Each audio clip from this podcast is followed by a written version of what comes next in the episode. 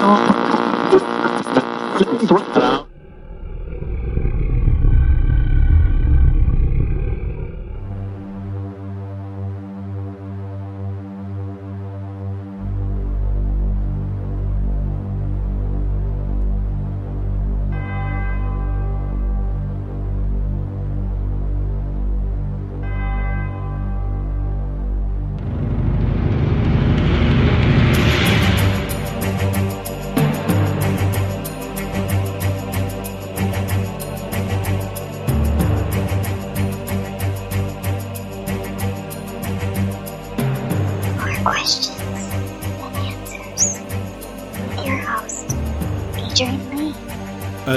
yes, indeed, there are more questions than answers. Like how old do you have to be to start pulling out in front of cars without looking?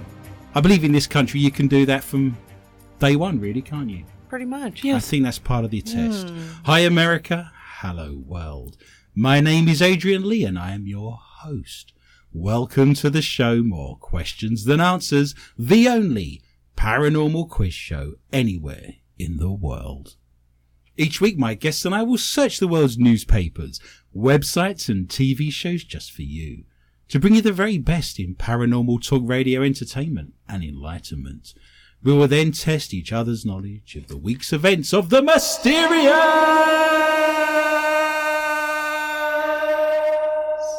strange, supernatural, unusual, bizarre, and just plain weird. I love this show. I love this show. Uh-huh. If you have just tuned in, especially to hear the show, then I admire your taste. I held that note really well, didn't I?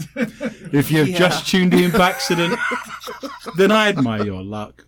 I am huddled under my quilt with a large flashlight and a nice cup of tea with tonight's guests, somewhere in the barren wildernesses of the Midwest plains, with the sound of my elderly mother snoring distantly from the room next door. Oh, someone go and check on her. So snuggle under your covers, turn out your lights, and hold on tight. The rules are very simple. Points will be awarded randomly for being interesting or for making me laugh or shiver in horror. Extra points will be available for shock and awe value. To help me control my rowdy panel of recidivists and reprobates, and they're very rowdy this evening, I will employ what I have called the inappropriate bell. An example of this would be. An example of this would be. The panel have no idea what's coming, and I have no idea what stories they have for tonight's show. So let me introduce my guests. Firstly, the mysterious and effervescent Heather Morris. She's been a paranormal investigator for many years, with her own team called Hellhound Investigations, and does all of her best work in the shadows. She is now one of the leading audio and EVP experts with the International Paranormal Society and brings her knowledge and research skills to tonight's show. Again, this is why we can't have cameras in the studio. We're two minutes in and they've got their clothes on. I was warm. I too am also now warm. Heather's friends had a surprise party for her last night. Well, she called it a surprise party. We called it an intervention. Welcome to the show, ah. Heather. I didn't go. I drank your booze. It's all about you, isn't it? I also wish to introduce the mad and crazy Michelle Corrie. Michelle was born and raised in Mora, Minnesota, and has a keen and avid interest in all things paranormal. Michelle is going to drop her car off at the police station before going out tonight so she can drive home in the morning. It's actually a really good idea, isn't it? Thank you. Lots of planning involved mm-hmm. there. Yes. Back with us tonight, laughing raucously. In the background, we have Nathan Bush. Nathan was told the dog park was a great place to pick up women. He does not have a dog, so he walks around with a bag of poop so he doesn't look weird. Welcome to the show, Nathan. Hi, Adrian. Someone's therapist knows all about him. Wow. This is series two, episode 136. 136 is a hard partying, poor driving, poop holding kind of a number. Sounds like one of your dates, Michelle. Yeah. Section 136 details the part of the British Mental Health Act that says mentally ill people can be removed from a public space to a place of their own safety.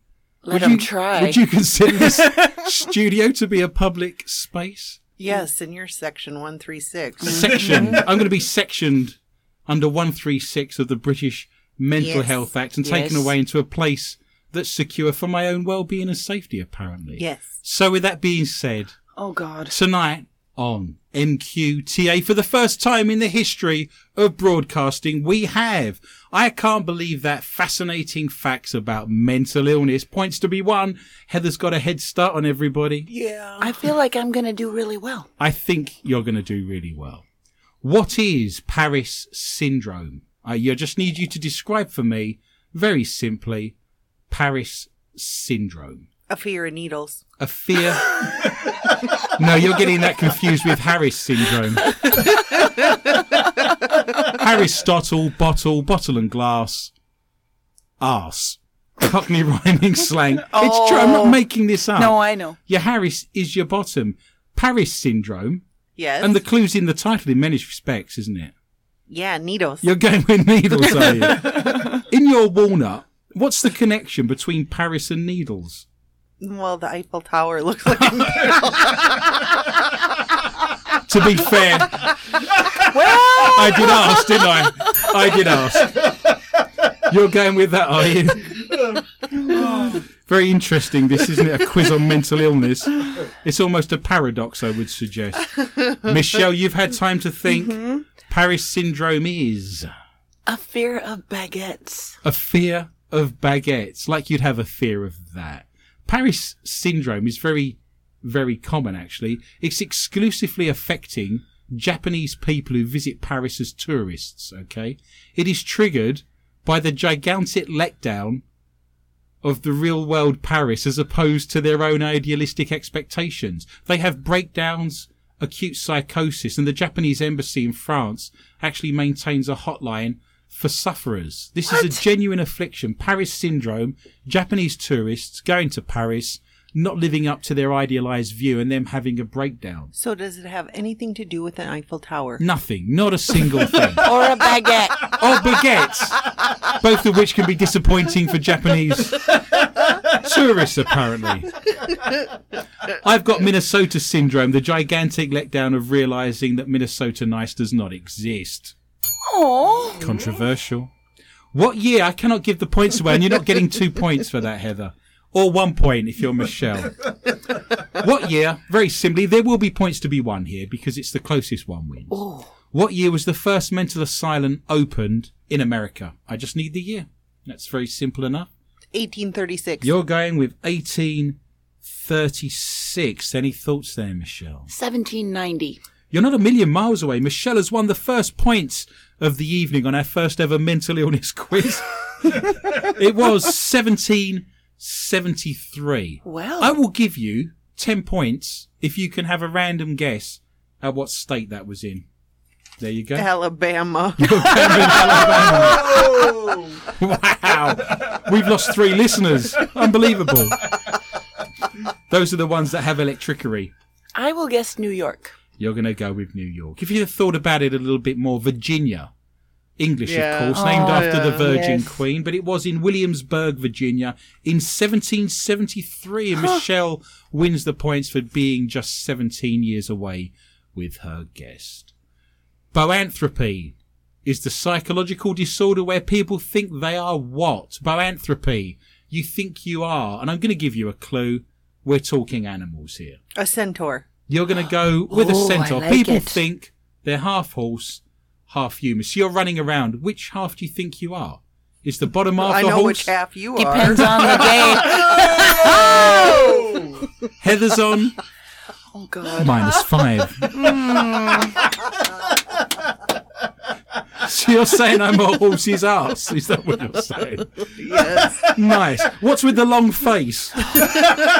hey. You're going to go with centaur, are you? Why not? Boanthropy. Yep. There is a clue in the title there if you care to dissect that a little bit. What animal do people think they are if they suffer from boanthropy? I gotta go with a cow. You are on fire, Miss Corrie. You are now up to four. They think they're a cow, which is all fun and games mm. until it comes to milking time. One, Stay away! love almost got a pint. I'm sorry, are we still on air? 136 kilohertz is the lowest band frequency amateur radio operators are allowed to transmit. So for the first time Oh God. on MQTA Radio, everything you ever wanted to know, fun and fascinating facts quiz about the radio. Here we go. What percentage of the population listens to the radio while surfing the internet? So all of our listeners out there, we have 100,000 listeners in 190 countries all over the world. I just want to know which percentage of them are currently listening to our show while surfing the internet. You're going to go with 70%. Yes. What are you going with there, Miss Corrie? 80. Heather's won her first points of the evening, which brings her to a resplendent minus three. it's actually a smaller percent than you would think. 20% of the population listens to the radio while surfing the internet, which is 20,000 listeners for us. They need bigger bandwidth. Well, that may be the case. I can't say. If they're living in Russia, parts of Africa, Peru. the Far East, Peru, they may not have as much bandwidth as I us lucky people living in the United States of Amoeba. One of the first radio broadcasts was from the top of where in 1908? the Eiffel Tower. We're still sticking with that? Is it one of them shows where every single answer is going to be the Eiffel Tower? yep. Didn't we have a show last week where every single question was answered by the number three? Or cheese. Cheese. Cheese. Surprisingly, actually won some points. You're going with the Eiffel Tower, are you? Yep. The first ever radio broadcast from the top of this 1908 Eiffel Tower. Yep. Okay. What are you going to go with, Michelle? Golly, I don't think there was too many skyscrapers in 1908, so I am gonna say St. Patrick's Cathedral. St. Patrick's Cathedral. it was a gentleman called Lee De Forest, and he climbed to the top of the Eiffel Tower. Yeah! nice one, Morris. Why am I here? now, you have to say that the ugly recidivist head of cheating has been raised. No, because she got the right answer, but for the wrong question. It's okay. So she just says Eiffel Tower, thinking I've looked at his notes. One of them tonight must be Eiffel Tower. Hmm. Hmm. Or I'm psychic. Yes. Uh, uh yeah, we're going to go with the cheating. Lee De Forest climbed to the top of the Eiffel Tower in 1908 and it's the first recorded broadcasting of a radio show. It went over the streets of Paris ever, anywhere in the world. And Miss Morris Yes. is now on minus one. Nice. You're clawing your points back there. R136 is the number of a road located in the southwest of Dublin. It is an outer ring road. I'm sure you may have travelled on that road, Michelle, having lived in Ireland. Were you Yes. close to Dublin? Yes. Uh, no, but I would travel there. You would go there. It's a small country. Yeah, You can get quick. around fairly easily. So for the first time on MQ TA Radio, I can't believe that fascinating facts quiz about Ireland and Dublin. And Michelle has an advantage, of course, because she lived there once. Mm. In Dublin in 1867, what foodstuff fell from the sky like rain? Fish. You're not going to go with the Eiffel Tower, no? No. Fish fell from the sky, rained from the sky for the halibut. It came down. yep. You didn't hear it because you're hard of hearing. And you're thinking, I'm here all week, try the fish. You're going to go with fish. Raining from the skies in Dublin Yep. in 1867. Michelle, I gotta go with bread. you're going to go with bread like manna Yeah. from heaven. The locals didn't initially know what it was. They said they were like one inch wooden oranges that smelt very aromatic and they'd never seen such things before. They turned out to be preserved hazelnuts. So somehow they didn't come off a tree, they'd been preserved. but it rained hazelnuts, preserved hazelnuts, out of the sky in Dublin in 1867. The locals, having never seen such things, described them as small, aromatic wooden oranges. And of course, they sent them away, and an expert said, That's a hazelnut. But they've no idea how that happened. Hmm. Nuts falling from the sky in Dublin in 1867. Hmm. Here we are. In 1800, the population of Ireland was twice the size of America. That's unbelievable, isn't it? Mm-hmm. 1800, twice the size of America. Today, the US is 60 times the population of Ireland, overtaken in its growth somewhat. The simple question you have to answer to win the points tonight is to tell me what percentage of Americans have Irish oh. ancestry. You've got the Kennedy family, the Donahues, the O'Reillys. There's a lot of Irish 34. you're going to go 34%, and I'm sure these statistics are very accurate because of all of the Ancestry.com DNA testing they now have available. You're going to go with 34% of the American population can trace its roots back to Ireland. It's either 34 or 54. That's a very high percentage when you consider there's a lot of people here from Mexico and there's a lot of people here that are Native Americans and they have no Irish blood at all. You But don't you're know still- that. I'm fairly confident based on the fact I have the answer in my hand. This is the melting pot. It is the melting pot, but you don't get many Mexican Irishmen, do you? Is what I'm saying. No, but it'd be great, wouldn't it? you don't get. when was the last time you met Paddy Hernandez? Miguel O'Donnell, I, I think I met him in my stomach in the bar. Consuelo O'Reilly. God, that would be a great party, wouldn't it? Can you imagine a Mexican Irish mashup of tequila and Guinness? Remember that Pogue song about? Oh, Oh, I love Fairy that song. Tale in New York, I mm. believe. That is a great song. so 34. You're going to go with 34. Michelle. Mm-hmm. I'm gonna one up Heather a little bit. I'm gonna say forty. Yeah, you've gone in the wrong direction. Oh. It's 12%. Can you believe oh. I thought it'd be more. that Miss Morris is now on a hefty one, having Yes. been given the slap in the face that was minus five? I don't know what lessons are being learned here. Nothing. If you get rewarded a minute later, what lessons are being learned? we don't learn. I understand that. We've been doing this for the best part of five years. I've taken this on board. It's very, very true. In 1864, a Dublin doctor called John Osborne was buried in an upright coffin as his dying wish. The only thing I wish to know is why he demanded to be buried in Ireland, in Dublin, in an upright coffin. And that's the only thing you're required to do right now. So he could dig his way out. He was Easier. closer. easier to dig. You're going upwards at that point, aren't you? Through the top of the coffin, you're closer. You'd have to dig a bigger hole, wouldn't you? If you dug a six foot hole and put the coffin in, you'd see It the top depends of on it. if he was just a midget deeper. or not. Yes, to be fair, it doesn't say whether he's a midget or not, but Oh, outside God. of being a carnival freak, I think he was fairly. Oh, don't call them that. They're cute. They're little people. They are little people with little hands. Yeah. I understand Little this. carny fingers. To the best of my knowledge, John Osborne, the doctor from Dublin, was not a midget. I'm sorry to say. I'm happy to stand corrected in these orthopaedic shoes, but ultimately, I don't think he was a small person. Oh. Michelle, have you any idea I why think it's something to do with Guinness. you're going to go with something to do with Guinness? He thought that he would be at a disadvantage when the day of the resurrection came because he had severe arthritis and couldn't get up easily from a lying position. Oh, So he thought if he was buried in an upright coffin, he would be able to become a zombie easier. and Just get out get easier? out easier. so not Guinness. So nothing to do with Guinness at all. What, Heather, you're looking at me as if you need I points. said it was so he could get out easier. You sure you don't want the Eiffel Tower for your answer? the trifle tower. I love trifle.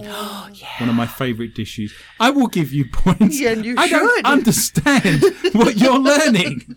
You're on three. Heather's kicking my butt on the Irish quiz.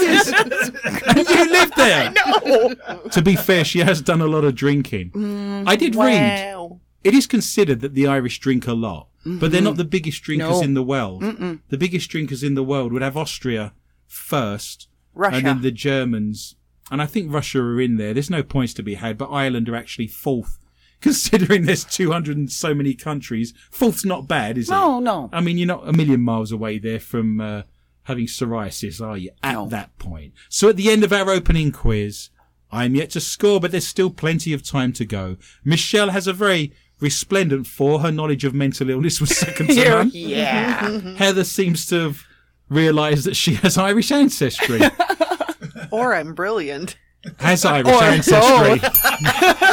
Let's go with Irish ancestry, shall we? We are now at that part of the show that we love the best. it is our mailbag. These are your letters, your messages of support, your Facebook tweets. Can you Facebook tweet? That's two things put together. They're in a compound social media noun. Firstly, Sharon posted, she said, Hey, it's not fair. I posted a response on November the 4th regarding the bowl of petunias, whale meat, Hitchhiker's Guide reference. On the promise, I would get a mention on your show. This is true. On November the 4th, I made You missed it, didn't I you? I missed it. I get so many letters, it's easy to slip through the cracks, but it's being remedied now. Sharon, who by the way is an amazing illustrator, I looked her up. She does amazing illustrations of dinosaurs and trilobites. Very cool. So you can have a look at her website. She does great drawings. So I hope that makes up for missing you, Sharon. But you're absolutely correct. I made a reference to petunias and whale meat, and I said our audience is so brilliant. I bet someone will write in and get that. And Sharon was in fact one of them. She goes on to say Adrian only mentioned the names of three people, and I was not one of them. Feeling pretty bummed right now. Yeah. I need my towel. Sniff, sniff. And you need minus points. What? Hang on. What? You missed it. You missed it. I'll give myself minus two.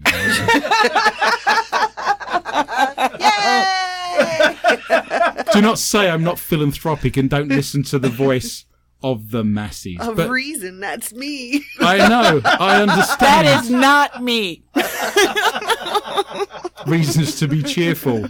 None, apparently. but Sharon, thank you very much. You've now given me minus two.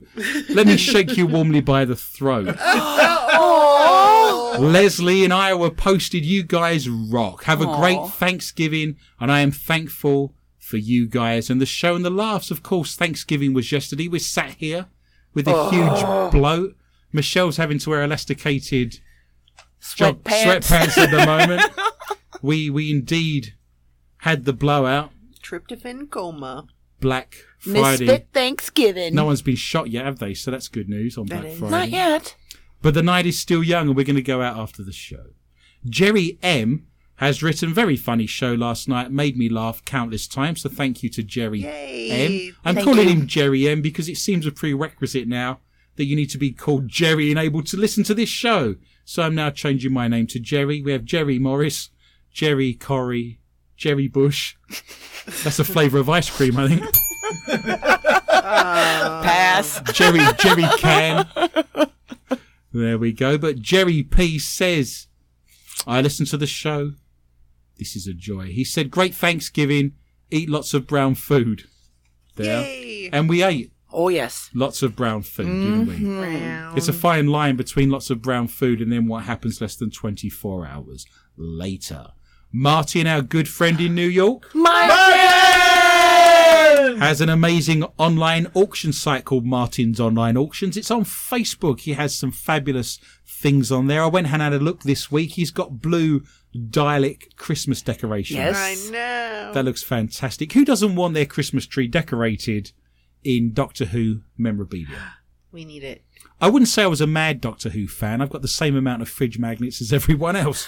but if you're into that, if you like British culture, he has Eddie on there, a fabulous Yep. model of Eddie, mm-hmm. the zombie from Iron Maiden, Yes. not from a cemetery in Dublin, but he's on there as well. if you get a chance, you can buy some fabulous Christmas gifts and stocking stuffers on there. That's Martin's online auction. It's safe, I'm guessing, to talk about Christmas now. Thanksgiving's out the way. Is that now safe to do that? Can we? Are we allowed to do that? No, Halloween. Halloween has been and gone. Every day for you is Halloweenus, isn't it? You're living Halloweenus. I am. You are. Heather's in her own little bubble. For the rest of us, it's not Halloween. Christmas is a coming. Christmas is a coming. See what I did there? Mm-hmm. We are available on SoundCloud. You can listen to our shows at any time. We have four to five years of shows going back on SoundCloud. If you go to soundcloud.com and search for MQTA Radio, everything's there for you. People listen to them back to back all day long. It's completely free. You can catch up with everything on there. And if you're listening now on SoundCloud, why not press the little orange love heart just to show us how much you appreciate the show. We're also available on iTunes, TuneIn, Stitcher. We're on Google now as well, I believe. You can search us on Google Play. Yay! We are now on Google Play. If you can't find us, you've only got yourself to blame, but you can listen to us while you're in the gym, running off the turkey and the stuffing from yesterday. You can listen to us while you're working, in the car, on long journeys, going to all of the shops on Black Friday this evening. If there's anything left. If there's, they're mopping up the blood in the aisles of Walmart as we speak. Yeah. Wiping the pepper spray off the aisle walls. Great. I love the idea that you give thanks on Thanksgiving and then go and buy all the things you weren't thankful for and didn't have the following day. Is just a joy. So you can do that. We do an extra 20 to 25 minutes of the show in a round that we call Not For Your Mother. The stories we read out after the show at the top of the hour that we can't read out live for fear of being removed or getting a hefty fine. Some people say that's their favourite part of the show. That's only available in our archives because, let's be frank, it's a little bit rude, Filthy. dirty, Dirty. naughty. Naughty. We have a Facebook side, of Jerry. If your name's Jerry and you wish to write to us, you can go to our Facebook site. More questions than answers with Adrian Lee. We currently have five to six thousand. Six. I think we broke the six thousand barrier. Did we? Last time I looked, I think it was something like 6,031. But of course, it goes up and down on a regular basis, Michelle. And I'm sorry you were drinking wine. I've never seen wine come out of someone's nose like that before. That's remarkable. Or their ears. Hope you're going to clear that up. No, I've seen it come out of ears before. It was like the exorcism, wasn't it? Wow, unbelievable. But if you go onto Facebook, you're not finished yet, are you? Nope. All of our stories from tonight, all of the jokes, all of the cartoons, all of the banter.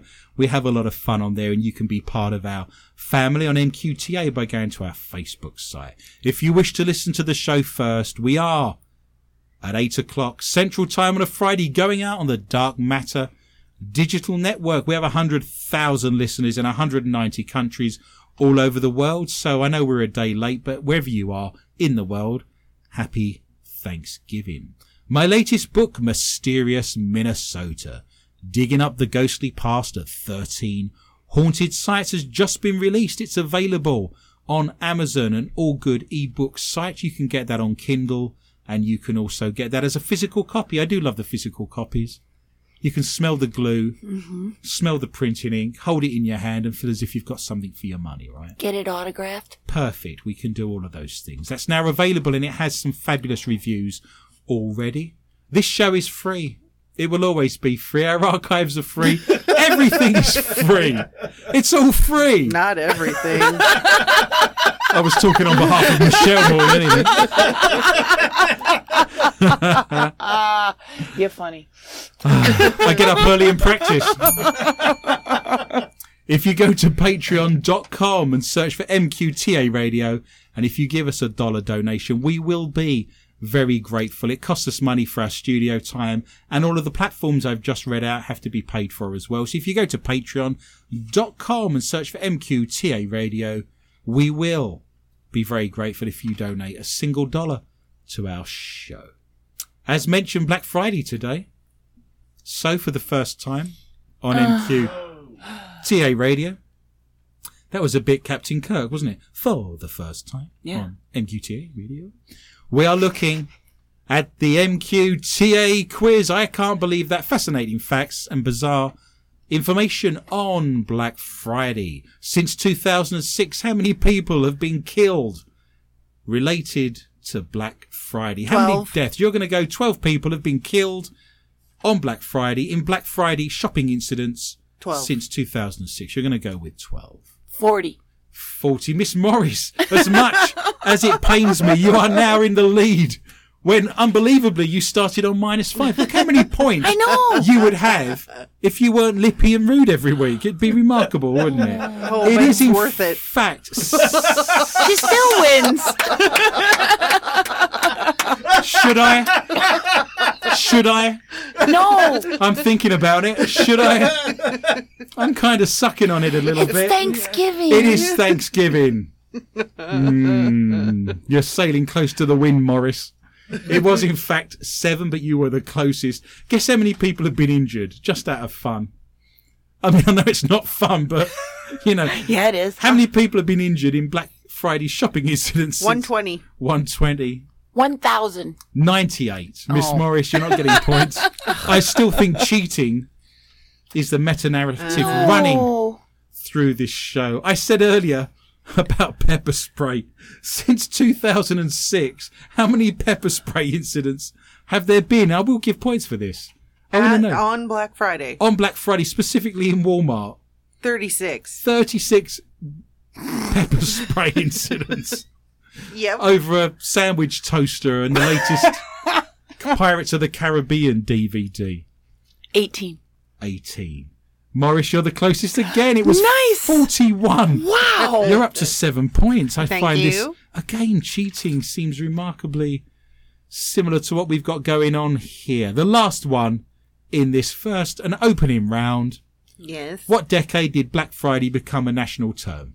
There you go. A bit of etymology, the history of words. I just want to know what decade 80s. you're going to go with the 1980s. I'll go with the nineties. You're getting points, Michelle. It was the 1990s. It's not been around. Obviously, the original Black Friday was to do with the stock exchange crashing, but it has been used I subsequently. Say bunk. Mm. what are you going to go with? Mm. Bunk on what? What are you bunking? Thank you. I Remember, you got that right. Go on. No, Michelle got that one right. So you're bunking Michelle's point. When she said the 90s. Right. Uh, Go I on. say it was the 80s because I can remember my parents fighting over trying to get me a Cabbage Patch doll. I don't deny that, but it wasn't called Black Friday then. no, it was called Death or Cabbage It was called Death or Cabbage. That sounds like my dad in the bathroom after Thanksgiving. We'll have a game of Death or Cabbage. You don't have Thanksgiving in England. No, but my dad still plays Death or Cabbage. Ugh. Most people are having leftovers, and we. That's not good, is it? I have to go in there with a canary. It's shocking. No. We need a moment of silence. I'm afraid. Yes. We've had our fun. We've had our joviality. A moment of serenity and quietness because, as we know, this week, the sad loss of Malcolm Young of ACDC. Just a, a few moments of reflection there. Highlight to our listeners, Miss Morris, why Malcolm Young of ACDC is such a prominent and important person in the life of MQ TA Radio. because it's the song that I play right before we start the show.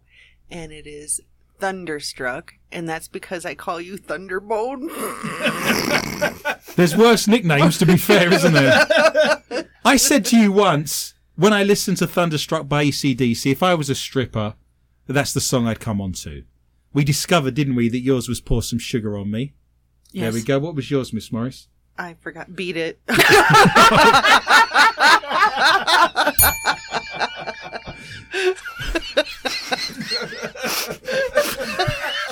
I think that's got more to do with the audience, to be honest. Fast one.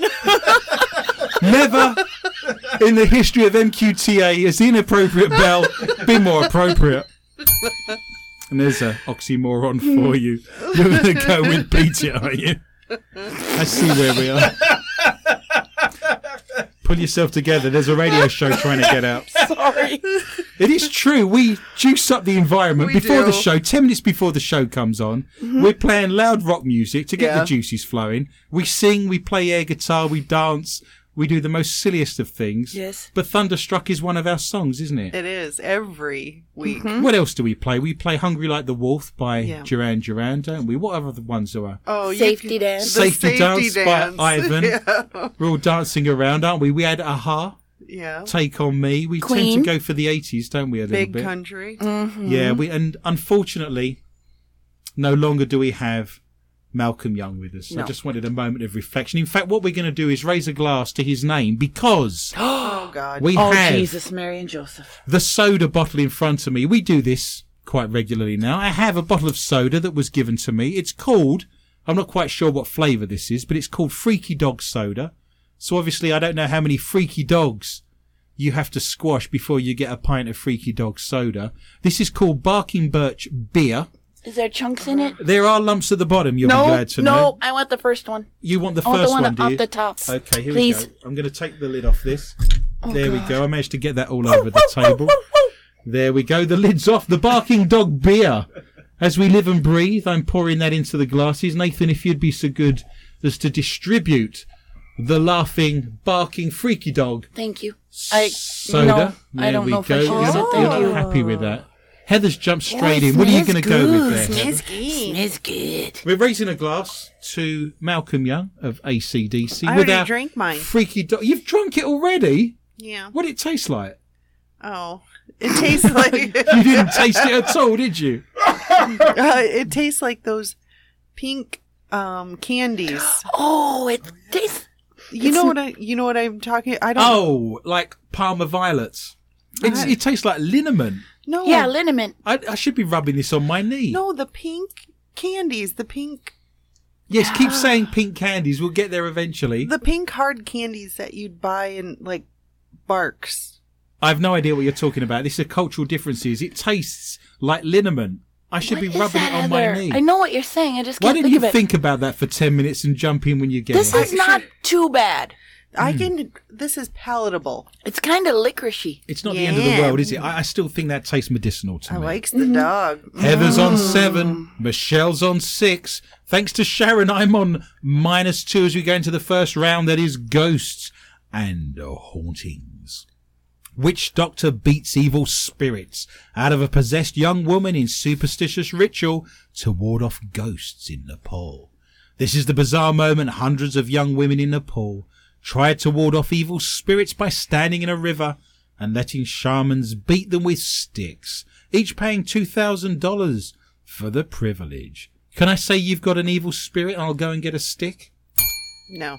Okay. Thousands watched. the healing Not of again. Rinku. this poor woman struggling with possessions, and there's you making jokes and laughing about her. She's standing in a river. She spent $2,000 and there's women beating her with a stick. This is how your Friday night's going to pan out. I can see where it is. Thousands watched the healing. It's called the healing of Rinku Yadav, who admitted being possessed midway through the ceremony. To be fair, if I was being beaten by lots of women with sticks in a river, I'd probably admit to anything at that stage. Local witch doctor Paltan Mukhaya beat Miss Yadav with a wooden pole before helping an assistant pour mustard oil in her ear. Gosh. Yes, mustard oil in your ear is the way to get rid of possession, apparently. Who knew? Midway through the ritual, she admitted that she was in fact a ghost and agreed to leave her body. She was then grabbed by the hair and forcibly submerged in the water in a final bid to expel the spirits inside. I think Michelle has some very strange hobbies that she practices that are very similar to that indeed. The Ghost Maybe. Festival is a centuries old cultural celebration held at the Kamala River in Dayanashu district, which is located 136 miles. By the way, this is show 136. 36. 136 miles from the capital of Kathmandu. Kathmandu or Catman don't. You decide. Go to our Facebook site. More questions than answers with Adrian Lee. I will give myself 10 points. I'm now on 8. Oh my god. That figures. Heather, what have you got for me tonight in the round of ghosts and hauntings? A very spooky rocking horse has been left in a garden for a little girl with an extremely creepy note attached. A rusty toy horse was found abandoned in a garden in Camberley, Surrey, by neighborhood police. It had a chilling note attached to its frame, and officers are now trying to find out who it belongs to. The ghostly, rusty, rocking horse. Yes. In the middle of the night, you can hear, just beyond the garden gate, the sound of the rusty, rocking horse.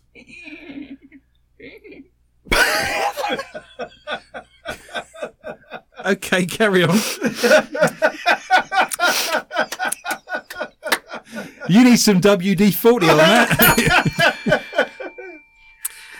The ghostly toy was spotted under a tree by a resident when she opened her curtains in the morning. Officers in Surrey Heath Borough have said police are now keen to rein this one in. It's a were pony. after the resident was thoroughly spooked, especially when she noticed the mysterious note pinned to the horse. The note appears to read, to a special little girl, love from Sophie, 'cause we agreed and I blessed you. And me. yeah, there's some mental kind of- illness. What was that? I wondered where I left that horse. I can't believe you came home drunk from the shops on Black Friday and you didn't bring back Sophie's rocking horse. I got a oh. tetanus shot. Where did you leave it? Where do you? I think I left it on Guess the in bus. the garden. It's a were pony. Posting to the Surrey Heath Beat Facebook page, the force said, Are you eagerly anticipating the delivery of an old style rocking horse and it hasn't turned up yet? Or has your old style white rocking horse been recently stolen? Finding the ordeal a bit spooky, she reported it to us in case it had been reported stolen or in the event that somebody was horsing around in the neighborhood. Oh. It's worth it's worth removing points just for that alone. I shall give you two resplendent rusty rocking horse points. Wooden pony or a load of old pony, you decide. Go to our Facebook site, more questions than answers, with Adrian Lee. The makers of Most Haunted, the reality TV show in which paranormal investigators visit sites of supposed hauntings, claim to have caught a ghost on camera for the first time in the show's 15 year history. They're not doing a good job, are they? How many times do we catch anomalies on video when we do investigations throughout the course of a year? Well, they're not looking hard enough. I'd Obviously suggest. not, and they've been doing this for 15 years. The footage, broadcast last Friday evening, appears to show a male figure walking down a dark corridor with a rusty rocking horse under his arm. I made that last bit up. It was filmed at Wentworth Woodhouse in South Yorkshire. Host Yvette Fielding described the scenes as the most groundbreaking footage we have ever recorded. But rather than giving us the answer we were looking for, it just gave us more questions, she added. There are more questions than answers. Was the presence of the spirit of a long dead soul? Was it a doppelganger? Stone tape replay or something else? We are never supposed to understand. Who filmed the footage added, We've never seen anything like this before, and we really don't have an explanation for what we saw, but the replay of the film clearly shows the vision in detail. It's weird. Very weird. The broadcast prompted fierce debate on social media. Some heralded the footage as proof of the supernatural, while others expressed anger of what they regarded as TV fakery. Wentworth Woodhouse is the largest private house in the country. It is often billed as the greatest historic house that nobody has ever heard of. Initially built in 1725, the property fell into disrepair through the latter part of the 20th century. In the 2016 autumn statement of the government, it confirmed they would step in to save Wentworth Woodhouse with a 7.6 million pound grant so the ghosts and the spirits can now live there. That's ironic, isn't it? Can a ghost live somewhere when they don't live? They're dead. More oxymorons. Living in fear or nothing to see here. Go and watch the footage for yourself on our Facebook site. More questions than answers with Adrian Lee. Michelle, what have you got for me tonight in the round of ghosts and hauntings? Families digging up corpses of relatives killed by the Black Death to dance with them in an ancient oh. ritual are spreading the plague, officials say. Oh. Oh. The practice of Famadihana in Madagascar sees locals digging up deceased relatives for a ceremony before burying them again.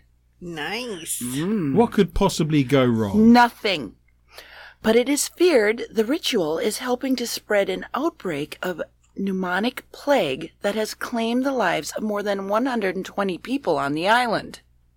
This has happened before. There's plague oh. pits all over London. Do you There know when you see London, it's got little green squares everywhere, like a smaller version of Central Park?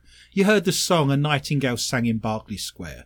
Berkeley Square exists because it's a plague pit, and they don't want people to build over the top of it or disturb the bodies. So all the little green squares, like Gloucester Square, St George's Square, Berkeley Square, all the little green squares dotted around London that people think, well, this is fabulous. I'm going to go and eat my lunch in the square are plague pits. You shouldn't be digging them up. The pneumonic plague, you can get going again just by digging up the bodies. And this is this is what's Ew. It, it lasts for ages, doesn't it? It does. It goes back thousands and thousands of years. These are very dangerous times. People in the African country have been warned to stop amid fears bacteria is being transmitted. The tradition has been banned since the outbreak, but there are worries people are dismissing the advice and continuing to have the ceremonies. Madagascar's health chief Willie Randira Mariota said if a person dies of pneumonic plague and then is interred in a tomb that is subsequently opened for famadihana, the bacteria can still be transmitted and contaminate whoever handles the body. That's grim. Would you Yeah. want to dance with a body? With the devil in the pale moonlight. I want to dance with somebody. yeah, that body happens to be your great aunt. that was from Batman. I understand that. I get that Bat reference. dance. There. Wait till they get a load of me. Mm. I see where we are. Pneumonic plague is highly contagious and always fatal when left untreated. It is the most virulent form of the plague and can be spread via droplets from an infected person, including a cough or a sneeze. Bubonic plague is mainly spread through infected fleas. There we Like go. rats. On the, yeah, fleas on the rats. Fleas on the rats. Yeah, they'll put the bubonic plague on you. The bubonic plague killed one in three people of the entire population of Europe in the 14th century. Eee. And of course, then you don't have anyone to harvest, you don't have anyone to plant crops, so suddenly you get starvation, more disease. The city down the road has got some food, so we're going to invade them. So you've got war, pestilence, plague, death, starvation. I think what sturdy stock that we must have come from to survive. You are 100% right. They found the DNA strain that says that you would be immune to the bubonic plague. Wow. And they tested a cross section of the mm-hmm. British population and they offered up their DNA and they wanted to see how many people were immune to the Yes. plague. And it was everybody. The sole reason we are sat in this room at the moment and we did not die of the plague is because our ancestors had immunization to the plague. The, those people that didn't have that died. And then they were years. strong enough to raid and scratch Pillage. out a living. Absolutely. 100% crazy. Yeah. correct. Amazing things. I shall give you two wondrous points. At the end of the round, that is ghosts and hauntings. I'm on eight. Michelle's on eight. Heather's nudged into the lead on nine. What a high scoring show. Who can believe it? Thanksgiving. We're giving thanks by getting lots of points as we run into the round that is UFOs and cryptozoology. It's green men. It's hairy beasties. The Loch Ness monster found, apparently. Yes. Yay! Nessie! I love her. not get too excited. Oh. Sea beast pokes out of the water in the ninth sighting this year. This is very interesting because there were a number of years there was no sightings at all, and they That's thought right. whatever was there had died ultimately. But this is the ninth sighting this year. Diana Turner claims she found Nessie when she saw a wake movement in the waters by Urquhart Castle in Scotland. The Michigan native sighting means the number of times the water creature has supposedly been spotted this year is the highest it's ever been for this century. She was avidly watching a live feed focused on a part of the loch near the historic castle when she reported the sighting. Gary Campbell, the recorder and keeper of the official Loch Ness Monster Sightings Register, said the sighting lasted about two minutes, and other than about in the distance, she saw no other traffic on the log. She saw a wake, and it does not appear to be that of a boat. The number of sightings this year is the most they have ever had this century, which means Nessie is once again back in the loch, swimming around, having lots of little Yay! plesiosaurs. What do you buy a plesiosaur for Christmas? We should ask our listeners on Facebook. I wish we, Flippers. Calipers? They've got no legs. Flippers? Slippers. I still Slivers? think we should have bought that B and B. We were close to buying a B&B on the shore of Loch Ness. Yeah. Mm-hmm. Difficult though when the two of you aren't British citizens and you don't have a social security number. We'd make it happen. Yep. or illegally is what you're saying. I don't care. We could all get married. yeah. You're having trouble with that now. How's that going to work in Britain? just saying. I don't mean to be rude. I'm just. Whatever. Wow. Jeez, Wow. bring it I down, know, please. wow. Thanks, man. Unbelievable. Points away for you. No, we're good. Miss Morris, what have you got for me in the round of green men and hairy beasties? Boriska Kiprianovich, Here we go. Oh God. who we know what's coming next, don't we? who I has hope. baffled doctors for 20 years, claims he lived on Mars in his past life. Only a few months after Bariska was born, both his parents and his doctors knew that there was something special about him. When you said he lived on Mars, I thought he was in his basement eating confectionery and chocolate. No, no. You actually mean Mars. Mars, Mars, not Mars bars, Mars. I understand now. Uh, yeah. Well, he started to speak before he was even a year old and could read, write, and draw by the age of two. But I did all that. Okay. Good for you. And you lived on Mars? And apparently, I'm from Mars. That's what they hmm. told you, was it? They I told like your it. parents told you that, did they? Oh, my parents didn't know squat. Perhaps the most intriguing thing of all about him, however, was his remarkable recollections of living a past life on Mars, complete with a knowledge of subjects that he never even had been taught. Oh, I have lots of knowledge, On subjects you've never been taught. like the Eiffel Tower. Yes, Yes. that was a wild stab in the dark. You were just looking for some sort of tall erection that was around in 1908 and you thought Eiffel Tower. Yeah, well, it wasn't you. Oh oh no. Oh, you've ruined it. You've ruined it for yourself. Ruined. You've ruined it for your Ruined friends, your family. You've ruined it for your country. Worth it. It's ruined. You've ruined it. You've ruined it for everyone. You've ruined it for yourself. Worth Oh. every point. Keep going while I make a decision. Oh, all right, Judge Judy. All right. It's Judge Jerry. to be fair, to be fair, I think Nathan's more qualified in that area than me. In two fronts. According to Bariska, before being reborn as a human on Earth, he lived a life on a war ravaged Mars that had been decimated by a nuclear catastrophe at some point in the distant past. It would be radioactive then, you would think. You would think so. Very so. interesting as well, considering the god of Mars happens to be the god of war. Ooh. You can see how he's put these all together in his mental illness, can't you? Oh no, it came to him. I see that. Yes, hmm. the voices told him. The inhabitants, he claims, who are still living there now in a network of underground caves, breathe carbon dioxide rather than oxygen and are immortal, and that they stop aging when they reach 35. Damn it, I missed it. Did Yes, by see some total distance. real oh! total recall? Hey. Hey, hang this on. This went terribly wrong. We've all, we're all a long way past 35, I might add. not, Me? How can you say that? I'm not that far past it. Okay. Wow, we touched a nerve there, didn't we? Wow. I'm going to be touching your nerve in a second. He also Yeah, look, this is the last nerve I've got. Touch it. He also maintains that they are a technologically advanced race with interstellar travel capabilities. Digital watches and reality television. Wow, yeah.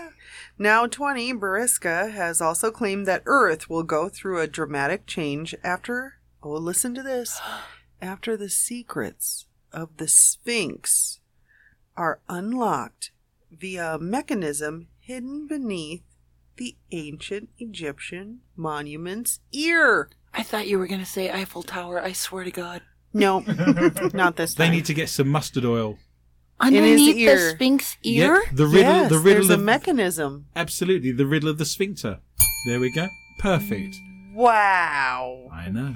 It was there. You'd be disappointed if I never said it. I guess. I shall give you two points. You're up to the double integer that is 11 remarkable points. Michelle, what have you got for me tonight in the round of UFOs and cryptozoology? Stunning pictures appear to show an alien spacecraft hovering in the air over the desert and have been seized upon by the UFO community. They were taken by a man using the pseudonym Keith Bradshaw, who says he went out to the desert near the Naval Air Weapons Station, China Lake, in California, after being told about the craft by a friend. He snapped the pictures in 2007, but says he has been too nervous to show them until now. That and the fact that the Mirror is now offering £200 for every photograph, of I course. would- yeah. So I think that's brought him out of his shell a little bit more. This thing would wobble along close to the ground, very unstable. You on your bicycle on a Saturday morning. that paints a picture, doesn't it? Wow. Burn that bike. I got home, threw the bike away, and I burnt it. True. Palm hurt. Um, then it would freeze into position and go up to a certain height and sit there for a few minutes perfectly still. It made no noise that I could hear. Keith said that if he watched the craft for about 10 minutes, he also claimed he saw the silver UFO while a number of military vehicles were parked nearby. So it was in the sky for 10 minutes, and he took the ground total of one photograph. Click. so there it is. Uh, wow, look at that up there. Whoa, I wonder what I'll have for dinner tonight. Wow. There was even a military helicopter flying around at the time. I don't believe anyone could have been riding on the inside, but I got the idea the helicopter was somehow remotely controlling it, he said. It looked like whoever was controlling it was having fun with it, sometimes because they would do little tricks with it. By opening the pictures up to the world now, Keith hopes to open the conversation about whether we've been visited by extraterrestrials or whether it was simply some new kind of military hardware that he witnessed. He provided the pictures to 54 year old UFO sleuth Philip Mantle, who says he hasn't seen anything like this in over 40 years of research. Mr. Mantle has described them as the most controversial UFO photos on record and adds experts are unable to agree if the photographs are real. You can decide for yourself. If you visit our Facebook site, More Questions Than Answers, with Adrian Lee, you will see the hovering UFO for yourself. We run quickly, nimbly, with alacrity into the final round of the evening, the round of the strange and the bizarre. Heather, what have you got for me tonight in the round of the strange and bizarre? Ooh, I don't remember if we've mentioned this story, but I'm going to get you ready for Christmas. Do it! Oh, she's got an onion in her hand. Now, Oh, Cole. did I tell you the story about KFC? Yes. there's been many stories about KFC on this show, more than I care to remember. KFC is offering fried chicken fans in Japan the opportunity to immerse themselves in the essence of fried chicken with a limited edition bath bomb. The mm-hmm. bath bomb chicken. Yep. KFC Japan announced on Twitter that it teamed up with Japanese retailer Village Vanguard to create fried chicken scented bath bombs crafted with the fast food eatery's signature 11 herbs and spices. I didn't realise they were French. it's a poulet. That's what else have you got outside of ha ha ha and wee wee wee wee? Anything else you'd like to share? KFC. French fry, French fries. Merci beaucoup. French toast, She's running out, ladies and gentlemen. We're getting to the end. biscotti. Oh, that's Italian. No! Madeleine. Survey says Fromage. Uh, the chain said that the bath bombs aren't available in stores yet, but a hundred of the bath bombs will be given to followers of the KFC Japan Twitter account who retweet the promotional post. So get in there so you can get your KFC scented bath bombs. You want to take a bath and come out smelling like chicken. Yep. Oh, dare we say finger licking good? Finger licking good. Or just because you can doesn't mean you should. Visit our Facebook site. More questions and answers. with Adrian Lee. I see Michelle's brought the bargain bucket. We enter the round that we now call Not For Your Mother. This is the round we can't read out on Dark Matter Digital Network for fear of getting a fine or being removed. It's the stories from around the world, laden with rudeness, innuendo, filth. Members of my studio taking their clothes off as we speak.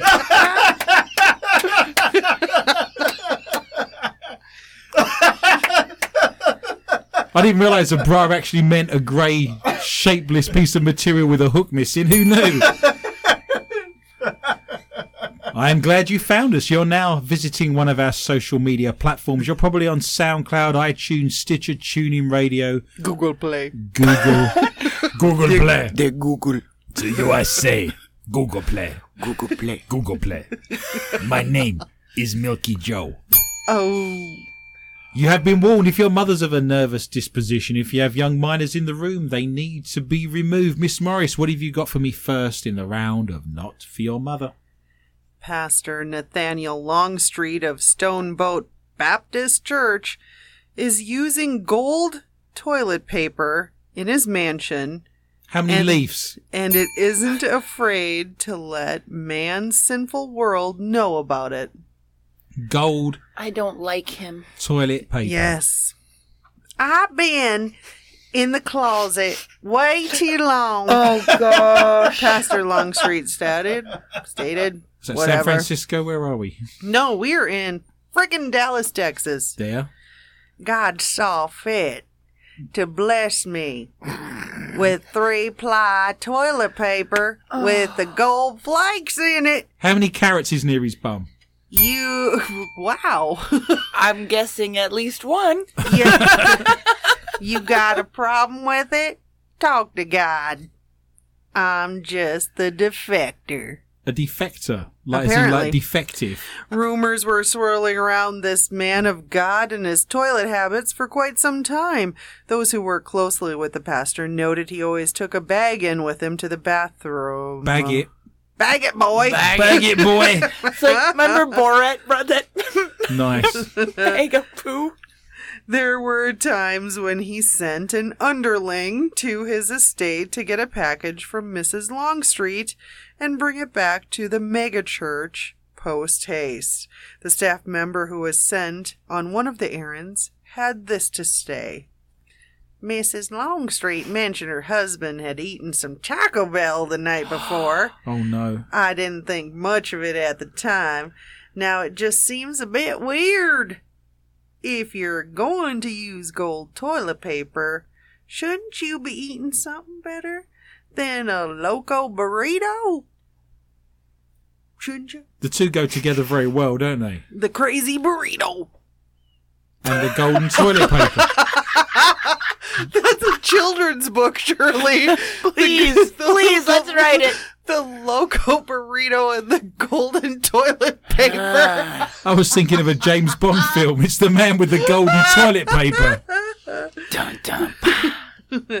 Pastor Longstreet recently admitted that God blessed him so much it would be a sin not to use golden toilet paper whenever and wherever he needed to defecate.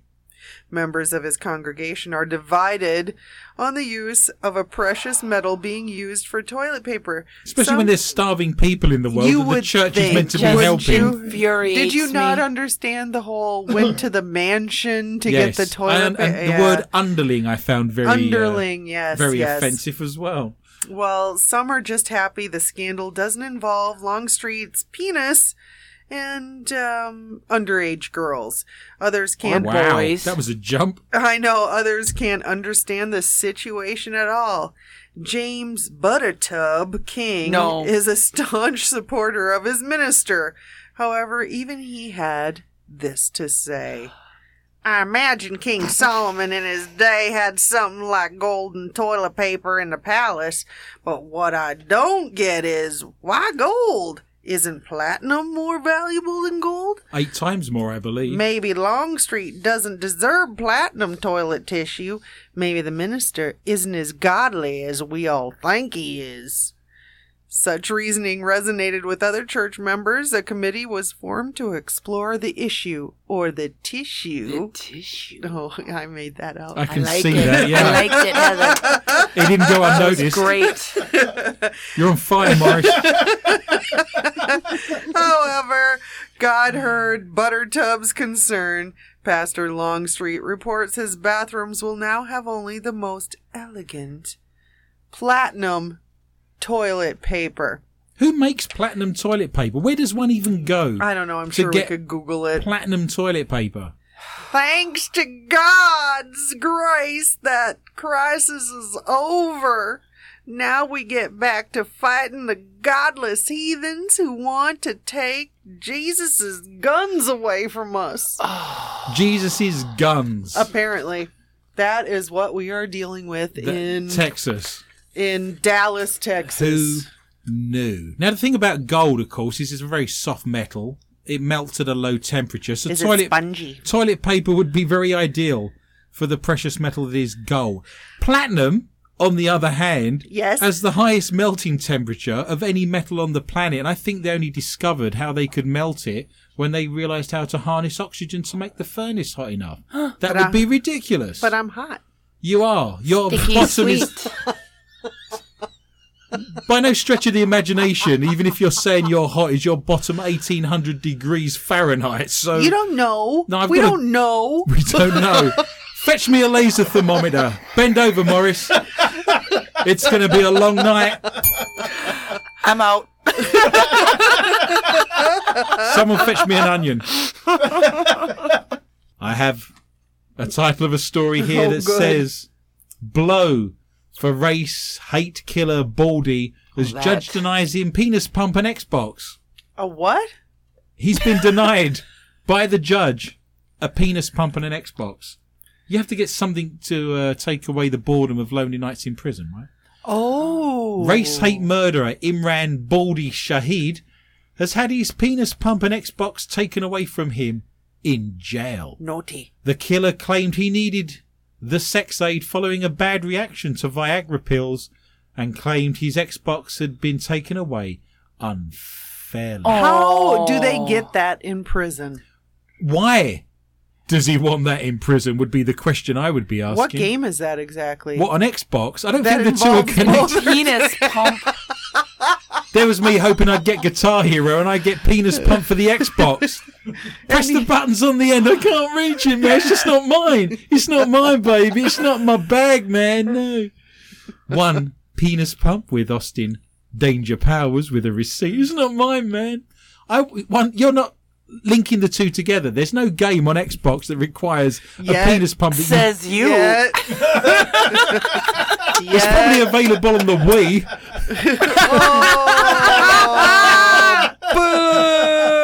I think it's safe to say he's not a hardened criminal. Ick.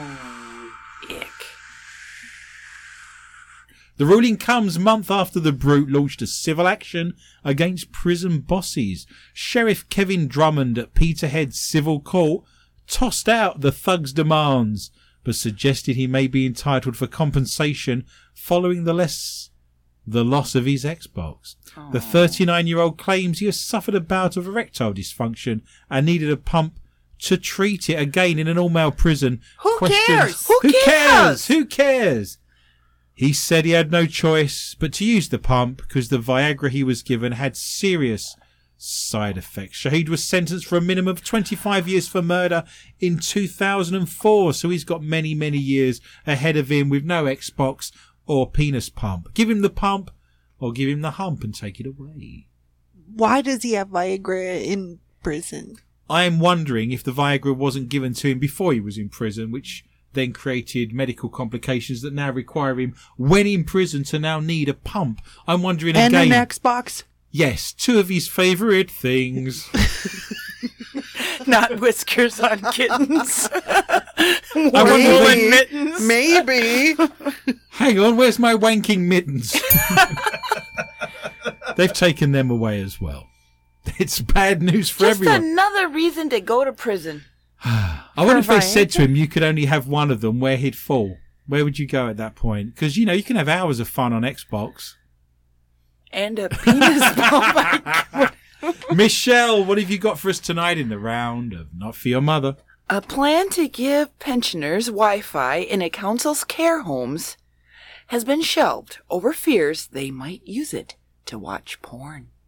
Who cares? Let Who them. cares? Let them. I Let agree. them. Yes, let them. Even if the woman in the next bed's got a touch of Parkinson's, that would then come in useful, wouldn't it? Do you see what I'm oh, saying? Oh, no, you didn't. Use it to your advantage. Turn a negative into a positive. You stop it. There you go, sweetheart. There you go. Let's get in it on the money. Perfect. The rusty rocking horse. No! What is wrong with you? Both of you. I don't know. They need to have Zoom on their TV. My mother's uh, my mother's gynecologist. She said he had a, pu- a touch of Parkinson's, but she said it wasn't the end of the world. No! What's wrong with you? You're getting freaking coal. I'm I have an affliction. Do you? Come in, sweetheart. You're just the girl I'm looking for. Should we go on a dating site and look for girls with afflictions? Elderly residents in 25 care units were to get internet access as part of a drive to encourage them to go online. But a Brighton Council boss said that there were worries that the old age pensioners might access inappropriate material. Like Tinder. Like porn. Straight up porn. Just go to the specialist octogenarian porn section and we'll go from mm-hmm. there. Tinder. I don't know what she's wearing, but it needs ironing. I don't know what this. What? Can wait. I've got time. What's wrong with you? I like I like old age creeping over me. I'm sorry, I'm getting Little Britain in my head right now. I don't want it slapping me in the face. You say that now. Here, drink this. Wow. That wasn't liniment, was it? No, that last cup of tea you made me made my bottom sore. Ann Meadows, Housing Committee Chairwoman, said there are particular challenges on security and the Council's liability when providing access in a communal setting. See, there's the problem. It's in a communal setting. So, yeah, you know, someone might be enjoying the fruits of their internet search while other people are trying to tuck into their dinner. It's going to put you straight off, isn't it? Not least in people accessing illegal or inappropriate material. Like, I gotta say this name, Buzzcock, a volunteer spearheading the Wi Fi plan, said the council was insisting on a far higher level of security than was necessary. The council was yesterday accused of discriminating against the elderly. Let them get Poor on with little it. buggers. What have you got left at that point? Go for it, is what I Have say. at it. You know? Go They're nuts. Just a big puff of dust. Done. oh, there's Mr. Johnson again on A wall. Puff of dust goes across the room. What is wrong with you? Like one of those air fresheners that goes off every 20 minutes. Yeah. There was a joke in there about that, wasn't there, Michelle? Heather, what have you got for us finally in the round of Not For Your Mother? Well, my Thanksgiving is not complete unless I can tell a really fun story about a man who was rushed to hospital after Oh, he, God. after he got a padlock wedged in his bladder. A padlock wedged Yeah. in his bladder. No. Mhm. Nope. The 31 year old, who hasn't been named, surprisingly, inserted the small lock into his urethra and then that! pushed it further down his penis Is Aretha for Franklin. sexual pleasure. How the that? hell? I'm sorry. I don't know. Someone explain to me how on, that is go, man. pleasurable. And how do you cram it in there?